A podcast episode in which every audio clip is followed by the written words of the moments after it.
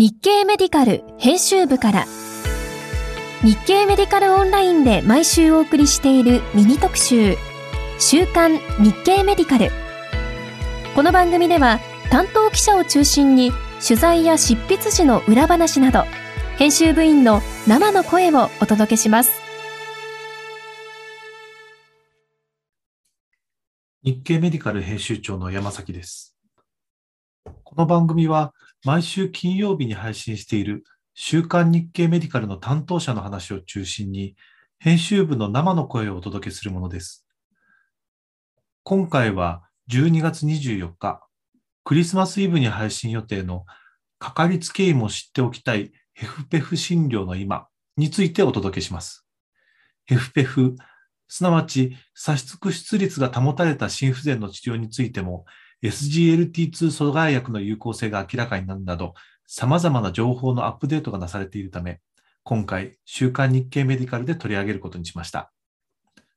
では、今光さん、自己紹介からお願いします。日経メディカルの記者2年目の今光と申します。普段は循環器と糖尿病の領域を担当しておりまして、薬剤の臨床試験に関するトピックであったり、新しい治療法や治療薬の開発へ結びつきそうな基礎研究などについて取材をしております。はい。と今回取り上げているのは、心不全の中でも、特に左出屈出率が保たれた心不全、ヘフペフで、うん、ヘフの診療についてなんですけれど、こうヘフペフとは逆の屈出率が低下した心不全については、ヘフレフについては、ガイドラインに基本薬が示されていて、安阻害薬、ベータ遮断薬、MRA、SGLT2 阻害薬が使われているんですが、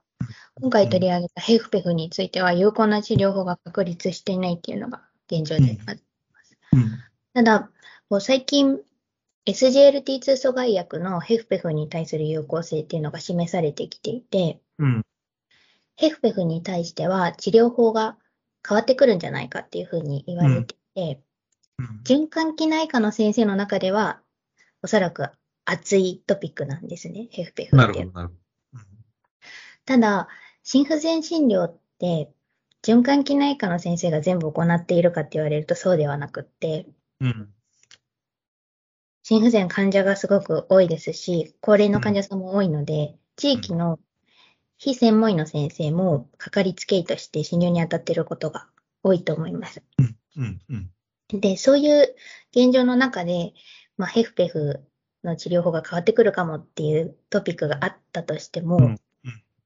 ヘフペフとヘフレフを本当に意識して診療に当たっているのかっていうような疑問が出てきまして、で、日経メディカルオンラインでアンケートを取ったんですけれども、うん、薬剤開始前にヘフペフ、ヘフレフを意識して治療していますっていう先生は、非専門医では半数以下でした。でも逆に半数おられた。そうですね。やっぱりガイドラインでそういった周知があるっていうのは大きいと思うんですけれど、うん、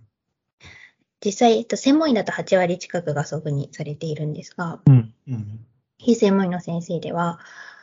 まあ、半数以下で、で、まあ、その、ガイドラインとかエビデンスをないがしろにしているっていうわけではなくって、うん、やっぱり新エコーを使って屈出率を測るっていうのが実質でできないので、うん、紹介をしないといけないっていう現状があって、まあ少しためらわれてしまうっていうところが大きかったです。なるほど、なるほど。えっと、そうすると、非専門医の先生っていうのは、あどういうふうなあ治療を進めていけばいいんだろう。患者さんを最初に見たときに、とヘフペフとヘフレフをちゃんと見分けて、専門医に送りましょうっていうのがメッセージ。そうですね。あの、取材をさせていただいた先生も、やはり専門医の立場からすると、うん、ヘフペフ、ヘフレフを分ける、つまり、差し屈出率を測るっていうのは、治療開始前にやるべきだっていうふうにおっしゃっています。うん、ただ、実際にその高齢者の患者さんで移動による負担とかもある中で前例を大病院にも紹介してっていうのはすごく難しいのが現実で、うん、地域の循環器を専門としている開業医の先生うんをワンクッション挟むなどして連携すると良いっていうことがありました。じゃあやっぱり、えーきちんと評価のところは専門医に送るっていうのが原則なんだね。そうですね。うん、なかなかこう、前例を送っていたら病院もパンクしてしまうよっていう声もあるんですけれど、専門医の先生からすると、じゃあそれで検査をしなくって、急性期で運び込まれてくる方が、やっぱり負担が大きいわけで、まあなる紹ほど。なされて受診っていう風になれば、まあ、うん予約を取るわけで、そこであうんる程度調整ができるので、なるほど、なるほど。そうですね、医療リソースが豊富な地域であれば、オーバートリアージ気味でもいいので、やっぱり最初から、うん送ってほしいっていうような声もありました。なるほどね。なるまた、治療開始前にほど。うん。そういった検査をするっていうことが、まあ、理想的ではあるんですけれども、うん患者さんが初診でやってきた際に、もうすでに呼吸困難であったりとか、むくみっていうのが出てきたりすることもあって、そういう場合は、まあ、検査を待たずに利尿薬を入れて、うん症状の緩和が必要だっていうふうなお話。なるほど。で、えっと、専門のクリニックに送って、えーその後は実際の治療というのは非専門医でもできるもの、あるいはやっぱり心不全というのは専門医の先生に任せた方がいいもの。治療薬のうん。最適化っていうのは、やっぱり専門医の先生にやってもらうのが良いっていうのが、まあ、専門医の先生からするとそうで、うん。ただまあ、ずっと大病院とかで見ることはできないので、まあ逆紹介になるっていうのがまあ一般的うん。いいうん。ですが、またその逆紹介になった患者さん対応っていうのもすごく悩ましいところがあうん。りまして、やっぱり患者さんの負担であったり、介護者さんの負担を考えると、かかりつけ医のその逆紹介になった患者さんを見ているかかりつけ医の先生は、こう薬を減らしてあげようっていう風な考えに至ることもあり、うん。それが専門医の先生からすると、減らしてほしくない薬を中止されてしまったっていうケースも多々あるそうです。なるほど、なるほど。そうすると、かかりつけの先生っていうのはどういうふうに診療に関与していけばいいんだろまず、その薬に関しては、う。うん。ここがまたヘフレフとヘフペフで異なるんですが、うん。うん。ヘフレフに関しては、うん。まあ、そのラス阻害薬、ベータ遮断薬、SGLT2 阻害薬、MRA の併用によるうん。予後改善効果が証明されているので、うん。基本的にそれらの薬剤は抜かないっていう。要するに専門医の先生があー処方してくれた通りにそのまんまあー継続投与してほしい。で、かつ、えー何かあー変化があったときにまたあー専門医に紹介してほしい。そういうメッセージなのかそうですね。ただ、心不全診療の実態を調査した研究があるんですけれども、もちろん、こう、非専門医の先生で、心不全に対する深い知識が不足しているっていうのはあるんですけれど、うん専門医の先生が逆紹介の際に、な。うん。どうしたらもう一回送り返してきてほしいか、病態が悪化したときに、どういう対応をしたらいいかっていうのを、ちゃんと伝えられていないっていうのが、研究の結果として出ているんですね。うん。うん。なので、専門医の先生は、どうしてその薬を入れるのかっていうところを、しっかりと、かかりつけ医の先生にお話をするっていうところがポイントだと思います。えっと、専門医の先生がきちんとかかりつけ医の先生に戻すときに、えーいろいろ説明をしていないという調査は、はい今回は紹介している。しています。それは何曜日に紹公開される記事だろうか。それは火曜日を予定しています。それ読むのを楽しみにしています。そうですね。そうなんです。ただ、そのそれがまあヘフレフの話で、うん基本うん抜かないというのが、うんただヘフの方は、そのきヘフレフの薬剤を併用することのエビデンスがないので、なるほど。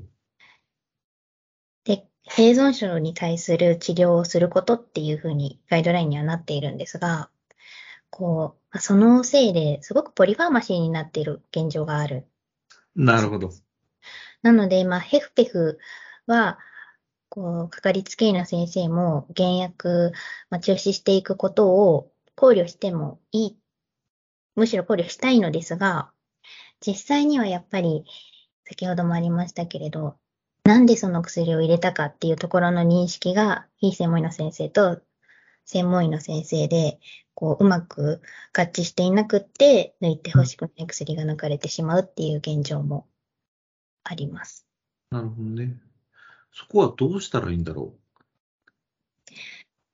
医師一人一人で言えることは、先ほどのように、その診療情報提供書のやり取りでちゃんと伝えるっていうこともあるんですが、大きく見ると、やっぱり地域連携のシステムをちゃんとするっていうところがあって、まその診療情報提供書をテンプレート化するであったりとか、あの、ICT、ICT ですよね。うん、ICT を用いた、そういった情報共有システムを導入していくっていうところも考える必要があるんだと思います。なるほど。そういうような例というのも実際に動き始めている。そうですね。その情報共有システムも、あの、いろんなメーカーが出していて、まあ、それとどのメーカーのものを使うかっていうところは地域によって様々だと思うんですけれども、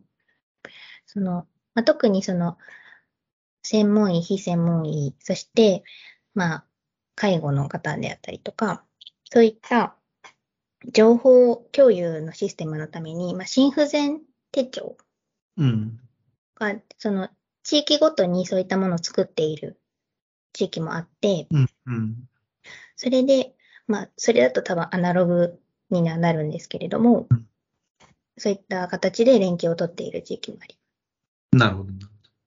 はい。今道さんどうもありがとうございました。ありがとうございました。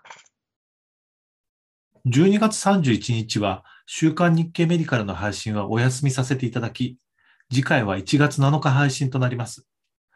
合わせて、このポッドキャスト番組も来週はお休みさせていただき、再来週に配信させていただきます。それではまた再来週、少し早いですが良いお年を。今年も一年、日経メディカルをご愛読どうもありがとうございました。